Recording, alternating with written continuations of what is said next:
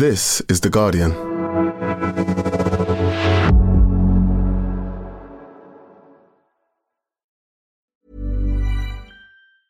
Tired of ads barging into your favorite news podcasts? Good news. Ad-free listening is available on Amazon Music for all the music plus top podcasts included with your Prime membership. Stay up to date on everything newsworthy by downloading the Amazon Music app for free or go to amazon.com slash news ad free. That's amazon.com slash news ad free to catch up on the latest episodes without the ads. Introducing Wondersuite from Bluehost.com. Website creation is hard, but now with Bluehost, you can answer a few simple questions about your business and get a unique WordPress website or store right away. From there, you can customize your design, colors, and content. And Bluehost automatically helps you get found in search engines like Google and Bing. From step-by-step guidance to suggested plugins, Bluehost makes WordPress wonderful for everyone. Go to bluehost.com/wondersuite.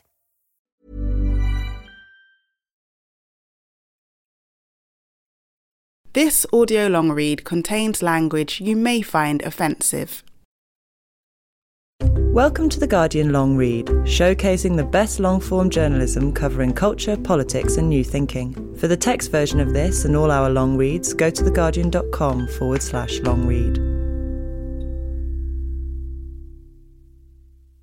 Opening Nightmare Launching a Restaurant into a World Stricken by COVID and Brexit by George Reynolds. Read by Ben Norris and produced by Hattie Moyer and Rachel Porter.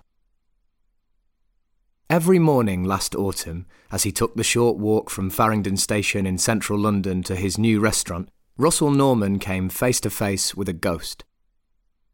The pandemic had hit the hospitality sector hard, and this stretch of takeaway outfits and dine in burger chains was no exception. A Byron, a Coco di Mama, an Itsu, all long gone, doors locked, interiors dark. And then, just before the final right turn, the one that really hurt, the words on its signage removed, but the outline unmistakable. Polpo. The Venetian inspired restaurant, which took its name from the Italian for octopus, had been a breakout success for Norman in the early 2010s. With its small plates, no reservations policy, and stripped down interiors, the original Soho site had been credited with reinventing casual dining after the Great Recession. But then, like so many brands that emerged during the same period, it started to expand, taking on investors, extending tentacles across the UK, and then collapsing in instalments from 2016 onwards. Most of its sites were forced to close in the context of a broader casual dining crunch as the cost of running a restaurant rose and the number of customers fell. These days, just two Polpos survive in Soho and in Chelsea, West London, under the management of Norman's former business partner, Richard Beattie. Norman's own departure from the project was finalised in June 2020. Now, after a hiatus, he was back for years, Norman had wanted to open an old fashioned trattoria, replicating the homely, family run restaurants of Italy for a central London audience. A 2017 trip to Tuscany had brought his vision into sharper focus. Many of the region's most celebrated dishes are rooted in the tradition of cucina povera, poor cooking, which makes resourceful use of pasta, beans, bread, and offal. The food is nourishing and full of flavour but beige and unphotogenic. In recognition of this, the restaurant would be called Brutto, or, in English, ugly. Almost from the start, the name felt less like a clever, self confident nod to Tuscan gastronomy. Tuscan food is not just ugly, it is ugly but good, brutto ma buono, and more like a description of Brutto's own fortunes. The past two years have been the hardest in living memory for restaurateurs. Brutto was supposed to open in June 2021, but the global shortage of construction materials delayed it until autumn. A further delay to the completion of the kitchen had left the head chef, Ollie Diver, little time to develop the menu for opening day. Brexit had made it difficult to recruit staff. Brexit and pandemic related disruption had made it nearly impossible to secure crucial ingredients. When I first visited the restaurant in late September 2021, Britain was in the midst of a fuel crisis, and the queues at the petrol stations were at their longest. The shortage of lorries with drivers and full tanks meant that the bar, intended to be a space where local people could pop in for an espresso, would have to get through its first few weeks without any coffee cups.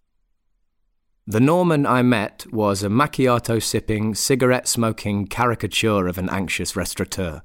But he also seemed perversely thrilled, vibrating with the nervous energy of someone facing an enormous challenge. His highly caffeinated sentences tripped over one another, offering abundant rephrasings, clarifications, and reformulations. He was dressed in his typical attire a mixture of slightly rumpled continental tailoring, open collar shirts, and Chelsea boots, as artfully dilapidated as a restored Florentine palazzo. This was, he calculated, his 31st restaurant opening. Most of the first 15 had come as he worked his way up through the ranks at Caprice Holdings, a hospitality industry behemoth that specialised in central London restaurants in which rich people unthinkingly parted with large sums to enjoy pristine shellfish, Scott's, haute nursery food, the ivy, or high grade protein wrapped in gold leaf and garnished with caviar, sexy fish. Polpo, which opened in 2009, was different. The room was dark, the decor distressed, but before long, the queue snaked out the door.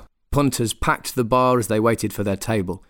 Its instant success earned Norman a slew of adulatory headlines the coolest man in food, the new king of Soho, and introduced many Londoners to concepts like small sharing plates that would soon become ubiquitous.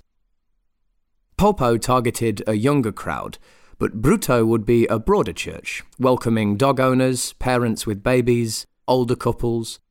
Its backstreet location gave it the cachet of a neighbourhood restaurant. Still, the parallels between the two restaurants were unavoidable. The focus on regional Italian cuisines, the playful two syllable names, the fact both were born into a time of crisis, all of which made the proximity of the shuttered Polpo seem like a warning. It was a constant reminder of how most restaurants end. The economics of running a restaurant pre pandemic were not favourable. Even before COVID, restaurants in the UK went bust at three times the rate of other businesses. But they were at least familiar and, with good management and luck, survivable. Now, mid pandemic and post Brexit, Norman was operating in a new economic reality. The pandemic had wiped out one in ten of Britain's restaurants. When we spoke in September, as much as he was excited about the next few weeks, he was realistic about how they might conclude. The pressure in business terms running a restaurant is always the first month, he said. There's a massive, massive capital outlay, and you don't get any money coming back into the business until a good week and a half after you've started to operate partly because most restaurants open with a preview period where everything's discounted 50%, which means you're not making any money at all, just about covering your costs. So that first month is critical. A lot of restaurants fail because they literally run out of money. It's as simple as that. If things aren't great, if it's not a hit from the beginning, I'm going to have to look to borrow money in order to keep it afloat. And that's where it gets scary.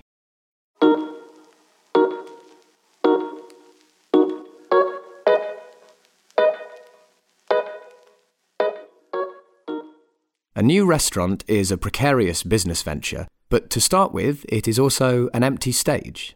Before he found his home in restaurants, Norman had worked as a council arts administrator and then as drama teacher at a North London school. He is still, unmistakably, a thespian, from the way he works a room to his flair for circumlocution. And as much as he cared about Brutto's financial success, it was clear that the artiste manque in him was just as focused on the aesthetics of the thing. Early in our time together, Norman professed, I don't think of myself as an entrepreneur, I think of myself as a creative.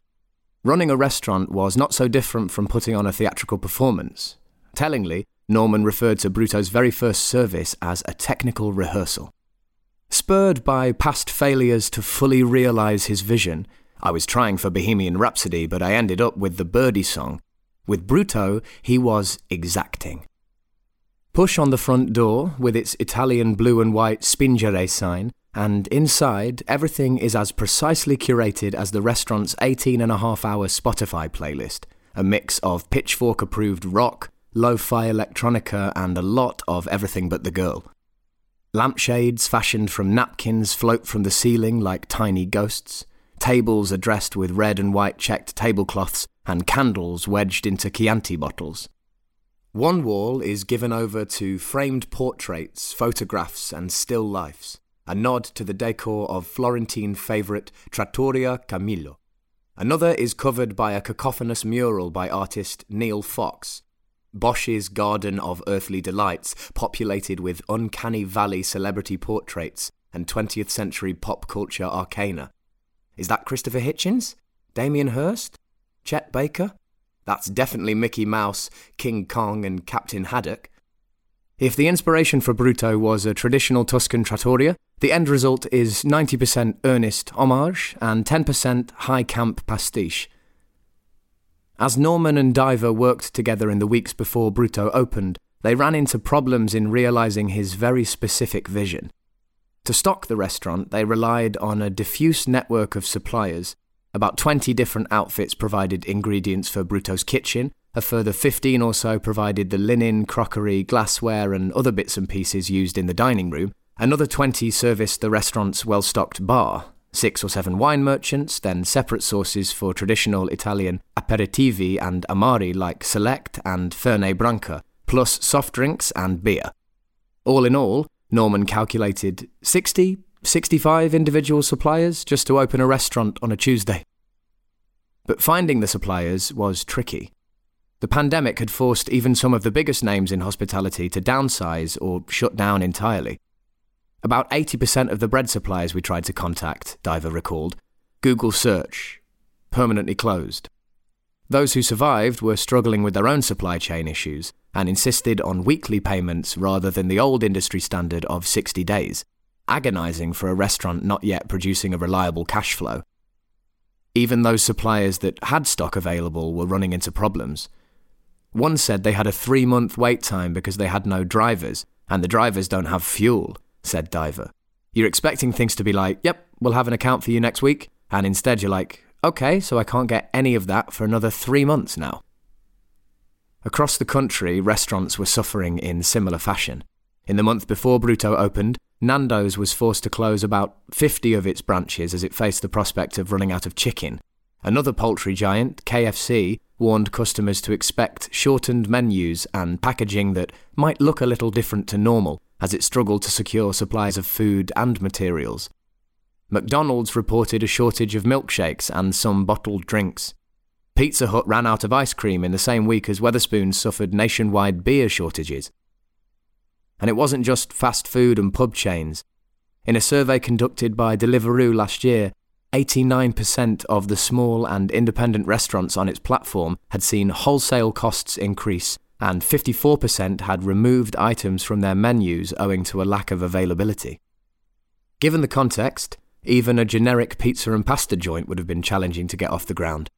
But the task at Brutto was complicated because it took its inspiration from Florence, a city of arcane and singular culinary traditions that include lampredotto, stewed cow's stomach, cibreo, a stew of rooster testicles, crests, and wattle, and pappa al pomodoro, a cold tomato soup thickened with chunks of stale Tuscan unsalted bread.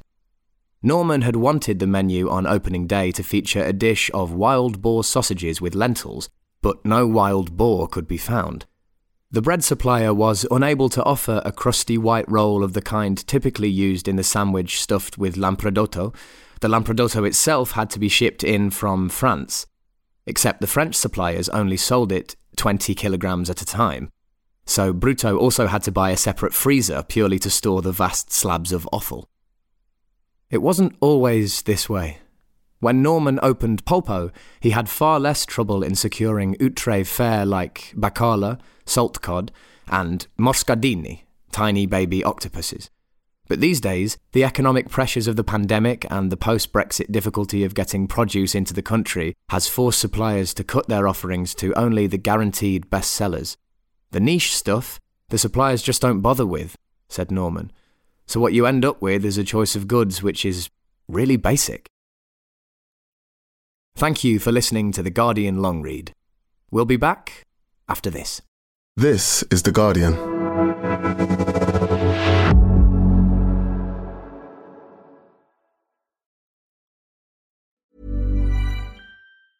Tired of ads barging into your favorite news podcasts?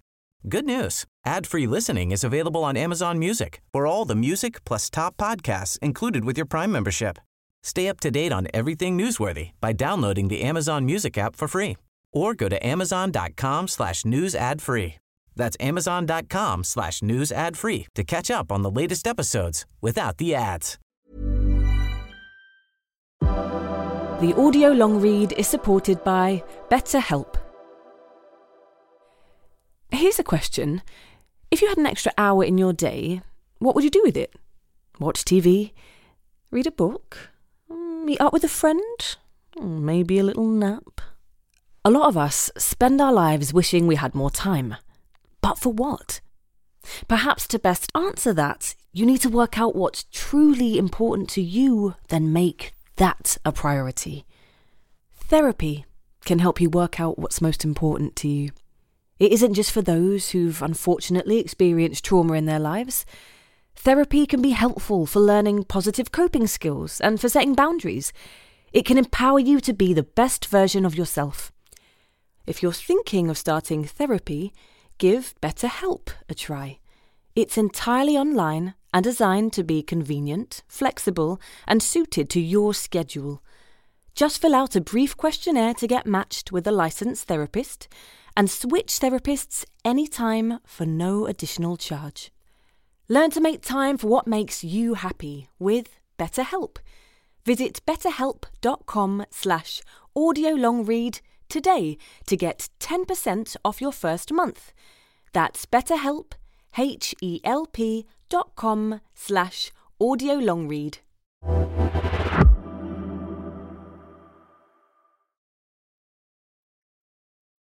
This is The Guardian.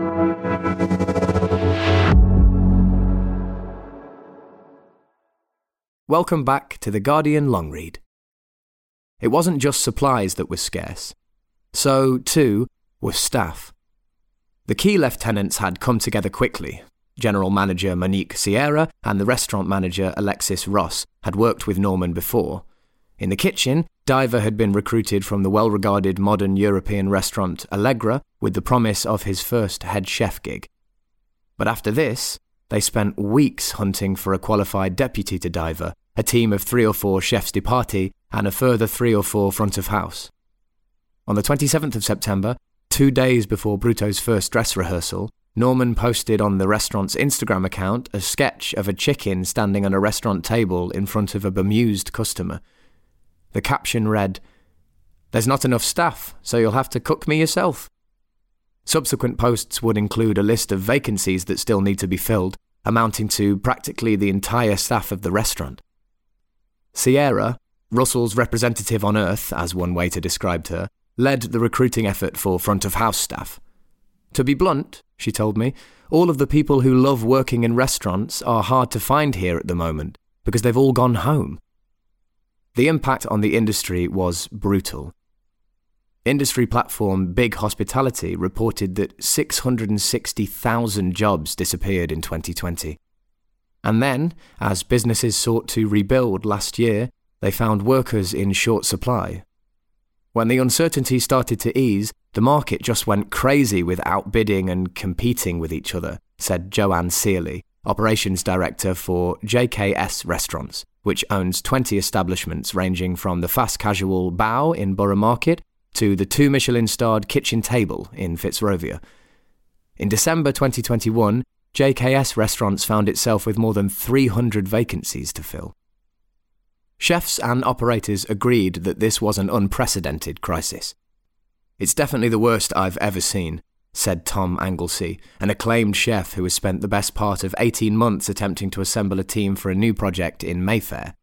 You look, every week there's new openings, and there's just not enough manpower to go around, you know? In an industry notorious for its exploitative and abusive workplace culture, the sudden scarcity of staff placed power in the hands of cooks and waitstaff who had long been treated as fungible. At the multinational chains like McDonald's and Chipotle, food service workers put pressure on their employers to improve working conditions and wages. It's an employee's market, really, said Mandy Yin, who runs the celebrated Malaysian restaurant Sambal Shiok in North London. There's been high turnover since reopening last year, with many choosing to leave the industry altogether, a much smaller pool of available staff. It also led to fierce competition, especially when it came to hiring kitchen staff. There have been lots of attempts to poach key team members, lamented Crispin Somerville, an industry veteran of 25 years who co owns a London based restaurant group including Quo Vadis, Barrafina, and El Pastor. It's definitely got much more cutthroat out there. In June 2021, the Italian restaurant Ombra, based in East London but casting around for cooks in the same pool as Brutto, announced via Instagram that it would be closing on Tuesdays and Wednesdays until further notice, blaming a major shortage of staff both on the floor and in the kitchen caused by the brutal trifecta of the pandemic, Brexit, and a waste man poaching some of our team. As he tried to set up Brutto's kitchen, Diver quickly became acquainted with the brutal trifecta. He took to advertising vacancies on industry job boards, paying up to £200 per post for negligible returns. Even promising leads had a habit of crumbling to dust. 10% of chefs you try to get in contact with will turn up, he began, before pausing to correct himself. No, less, less. 10% say they'll turn up, 5% turn up, 2% are fit for the job, and you'll say, okay, well, let me know what you think in a couple of days, and they'll come back to me and say they've been offered a sous chef job somewhere else for about £35,000. In the weeks building up to opening day, Russell's brother, Lloyd, was called into action in the kitchen, despite having no prior culinary experience. Even someone relatively unskilled can be useful. Any time a chef is not chopping onions or peeling potatoes, they can spend on more complex tasks. For front of house, hire on the basis of attitude rather than experience became the motto. Among the new hires was Ryan Peterson, a former theatre publicist who had not waited tables for two decades. Russell took a real chance on me, he said. Meanwhile, Diver tailored his menu to take account of an understaffed, underskilled kitchen, rejecting labour intensive tasks like preparing fresh pasta in house and focusing on dishes that could be prepared as much as possible before service began.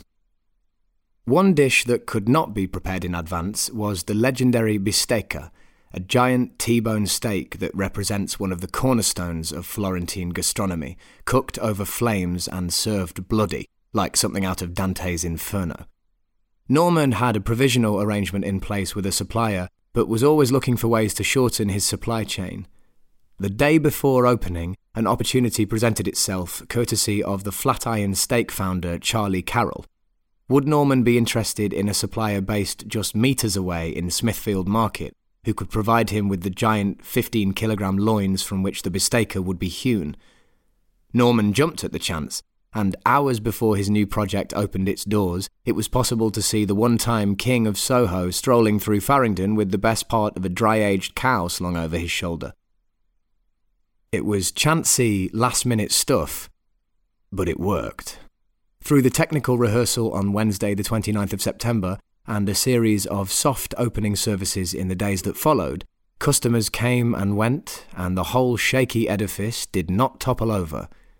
Partly, this was due to carefully managing the number of orders.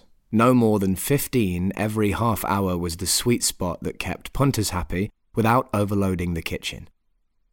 I was pessimistic and had many prepared apologies up my sleeve should things go wrong, Norman told me the following Monday. But disaster had not struck. At the end of each service, we all looked at each other and thought, My God, we did it. It felt like a real restaurant.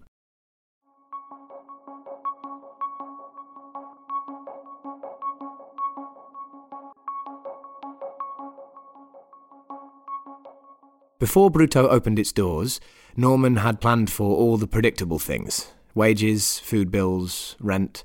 But one unknowable was how much each punter would be willing to part with.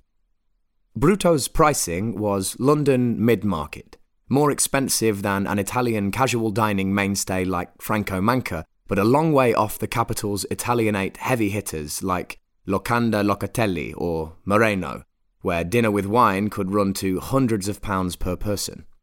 Norman had therefore originally budgeted for a spend of £40 a head, enough to cover a starter like coccoli, fried dough cuddles served with prosciutto and tangy stracchino cheese, a pasta like the tagliatelle ragu, winkingly undersold on the English menu as pasta with meat sauce, a glass of wine, and a coffee. But the Brutto Instagram account from the time, with its photos of the Bistecca blackboard, its offerings systemically crossed out as customers order steaks costing £62, £70, £75, £80, demonstrated how readily punters were parting with their money. Lots of people were coming in local designers, new mothers, camera happy food dorks, all of them spending more on food and booze than Norman had expected. The figure per head, in fact, was closer to £70. Sierra spoke in awed terms about the gentleman at table 49, a prodigious consumer of Negronis, champagne, and brandy, who would come in for lunch and take down an entire bistecca and bottle of wine by himself. I think it's working, Norman told me on a rainy day in early November. The restaurant has a very good chance of survival. But he also admitted that the kitchen was running on fumes, and the challenge of finding enough people to get Brutto off the ground had now become the challenge of finding reinforcements to give the vanguard time to recover. A typical kitchen might expect to manage with a head chef and a handful of sous chefs working on rotation, but in Brutto's early days, Diver had to churn through 90 hour work weeks with only his senior sous chef Alan Williams and Norman's brother Lloyd for company. Diver was phlegmatic. I've never worked in a kitchen that's calm and relaxed. But with no days off and no end in sight, he seemed to be hitting his limit. There were two principal problems. The first was time. Diver's strategy of lightening the load on the kitchen during service meant that a huge amount of prep had to be fitted into the remaining hours, Carrots, onion, and celery had to be chopped and simmered down into sofrito, the aromatic base for the soups and meat ragouts that are central to Tuscan gastronomy. The sauces themselves had to blip and bubble for hours before they could be set aside, decanted, and refrigerated for later use. It was impossible at the start of the week to do all the necessary prep for the 10 services ahead lunch and dinner Tuesday to Saturday. The fix here was easy, though painful financially. From the 14th of October, Brutto would be closed on Tuesday lunchtimes. The second issue was gnarlier. Up to this point, front of house had tried to keep things manageable for the kitchen by limiting numbers in the dining room. Occasionally, it would be the customers who lost out. Amid positive online reviews, there was a small but voluble subset of TripAdvisor reviews decrying long wait times for a table or how front of house had handled them in their disgruntlement. Now that the restaurant was up and running, Norman wanted to increase the number of covers. We're serving more than 130 people a day, and we could definitely do more, he told me. This is a finely balanced mathematical machine. The margins between success and failure, profit and loss, were razor thin.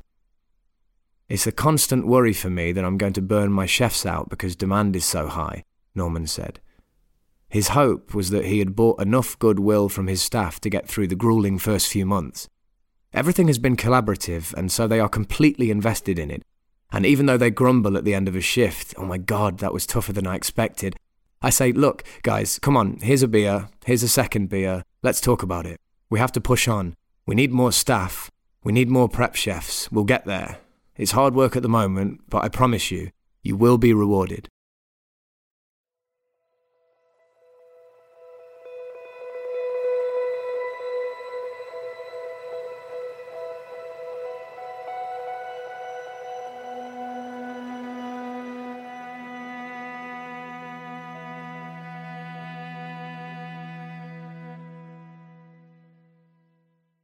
Despite mounting stress, I wasn't aware of any blow ups in the kitchen.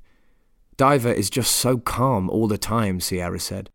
For Peterson, who had last worked front of house in the days of Gordon Ramsay and Marco Pierre White, the difference was striking. The old notion of the bully and shouting chef does still exist.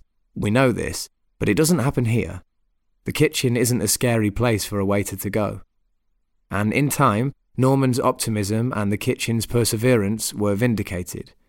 In Brutto's opening weeks, Norman had fretted that people might not get it, that they would come expecting Polpo 2.0 or something MasterChef flashy or Michelin star precise. He emphasized how Brutto's inspiration was family run trattori, that the food could be strikingly simple. A plate of raw cabbage, seasoned with lemon and olive oil, bitter chicory puntarelle, dressed with garlic and anchovy. Still, Norman was perhaps over anxious about managing customer expectations. Pasta, five pound Negronis, and decent music was an easy enough concept to get. And people clearly got it. Good reviews kept appearing in the newspapers. One night, the Michelin starred celebrity chef Jun Tanaka visited and went into the kitchen after service to pass on his congratulations. Websites regularly scoured by London's foodies began to include Brutto on rankings of the city's hottest restaurants. Its booking policy, nothing taken further than 14 days out with reservations for the 14th day released at 9:30 a.m. on the dot, created further demand. As Brutto's fame spread, so did the number of chefs interested in working there. After spending thousands on recruitment ads, Diver now had chefs coming to him. By early December, the team was as jubilant as I had seen it. Norman had shaved his head in the spirit of fuck it when things had been at their most parlous. Now it had started to grow back, he no longer looked like a condemned man. On one of the days I visited, it was his birthday, and the team had banded together to get him a smart Missoni tie that he immediately put on in place of the one he had been wearing. He was quick to credit his young crew for all Brutto's recent success, pointing out Lily, a 19 year old waiter now running her own section of the restaurant with the elan of a seasoned veteran, and Filippo, a part time waiter who alternated studying for his politics degree with stints in front of house, adding observations about what real Tuscan food looks like. It's not a real bistecca if it's under a kilogram. The build up to Christmas was well underway. Business was booming, life at Brutto was, for the first time, unambiguously buono. Norman couldn't resist a joke as I prepared to finish reporting for the day. I guess, he said, you need more jeopardy.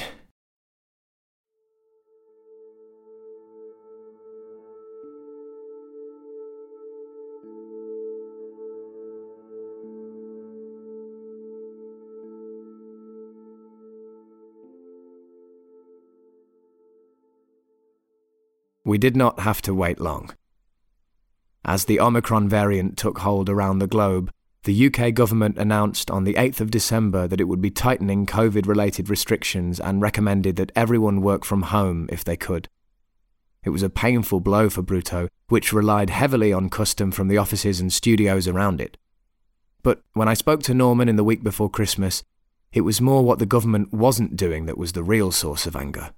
There doesn't seem to be any joined up thinking, he lamented. Like many other restaurants in the UK, Brutto was on a precipice. The run up to Christmas is traditionally the busiest time of year for the hospitality industry. Pubs host raucous team drinks, restaurants cater to team lunches or office parties. But now, customers were spooked. Things were especially bad in London, where diners were down to 57% of their 2019 volumes. Bookings at Brutto were down 40% on usual levels, as the threat of another lockdown lingered. Then again, a lockdown would at least have represented some clear action. What was so punishing about the current situation was that the barrel was being drained without anyone in the Treasury prepared to top up the shortfall. It's just so frustrating that it's neither one thing nor the other, Norman said. Because there's no edict from the government to close down hospitality, there's no support. It felt like a return to Brutto's early days, with a skeleton staff trying to make do and financial disaster constantly hovering as fixed costs, wages, rent, taxes continued to demand attention even as takings dwindled. It's not just day by day, it's hour by hour, said Norman, as he nervously awaited another batch of lateral flows. If one of them comes back with two lines, it's game over. Norman and his lieutenants agonized over the number of staff available gaming out different scenarios. Could they just open as a bar, serve cold food only? With a future lockdown still a possibility, could Diver really take the risk of ordering a week's worth of supplies if they were going to end up unused? Hospitality margins are thin, A day's ingredients cost about £3,000. Brutto's profit from the 10 weeks since it opened were only three or four times that. The restaurant could be plunged into the red with a single ill judged shopping spree. Bit by bit, the number of healthy staff dwindled into single figures. In a two week span, more than three quarters of them had contracted COVID. In the end, it was inevitable. Brutto closed its doors for Christmas on the 21st of December, three days earlier than planned.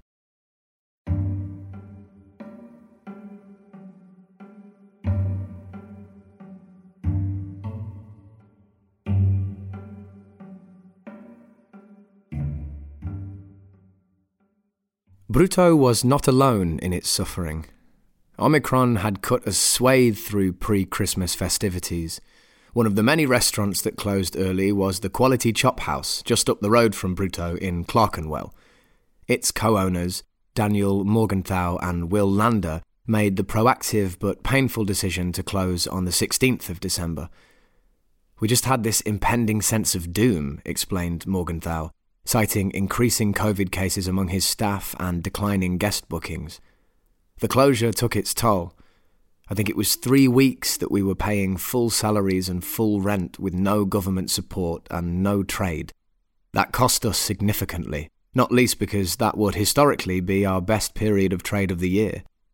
The trade body UK Hospitality would eventually estimate that the combination of fewer bookings and early closures would cost pubs, bars, and restaurants an average of £10,000 each.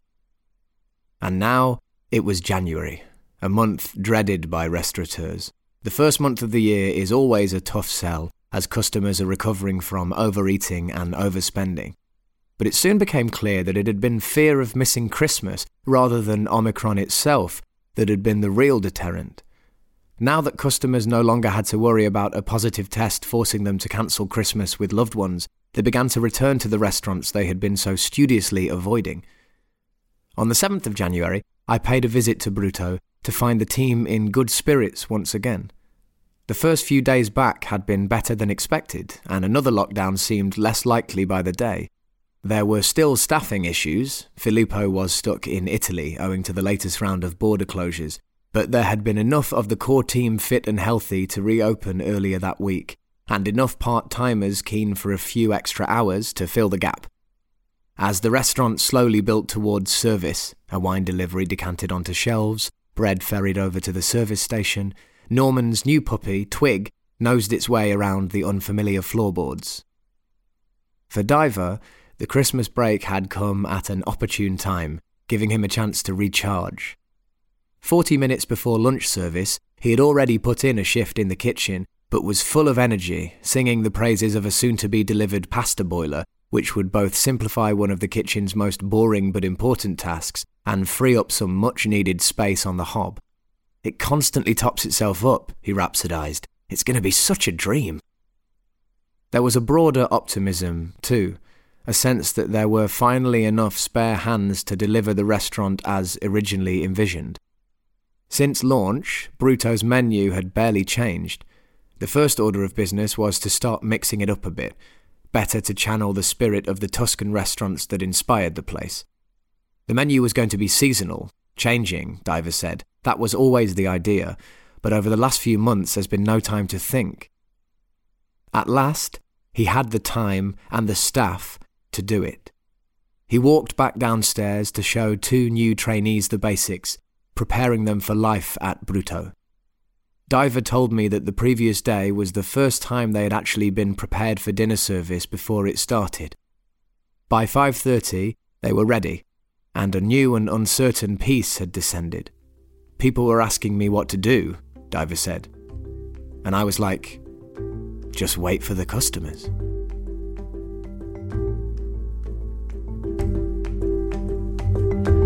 For more Guardian long reads in text and a selection in audio, go to theguardian.com forward slash long read or find us on SoundCloud at soundcloud forward slash The Guardian Long Read.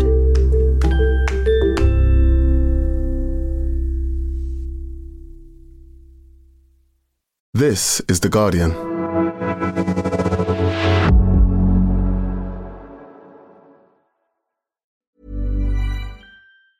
Tired of ads barging into your favorite news podcasts? Good news. Ad-free listening is available on Amazon Music for all the music plus top podcasts included with your Prime membership. Stay up to date on everything newsworthy by downloading the Amazon Music app for free or go to amazon.com slash news ad free.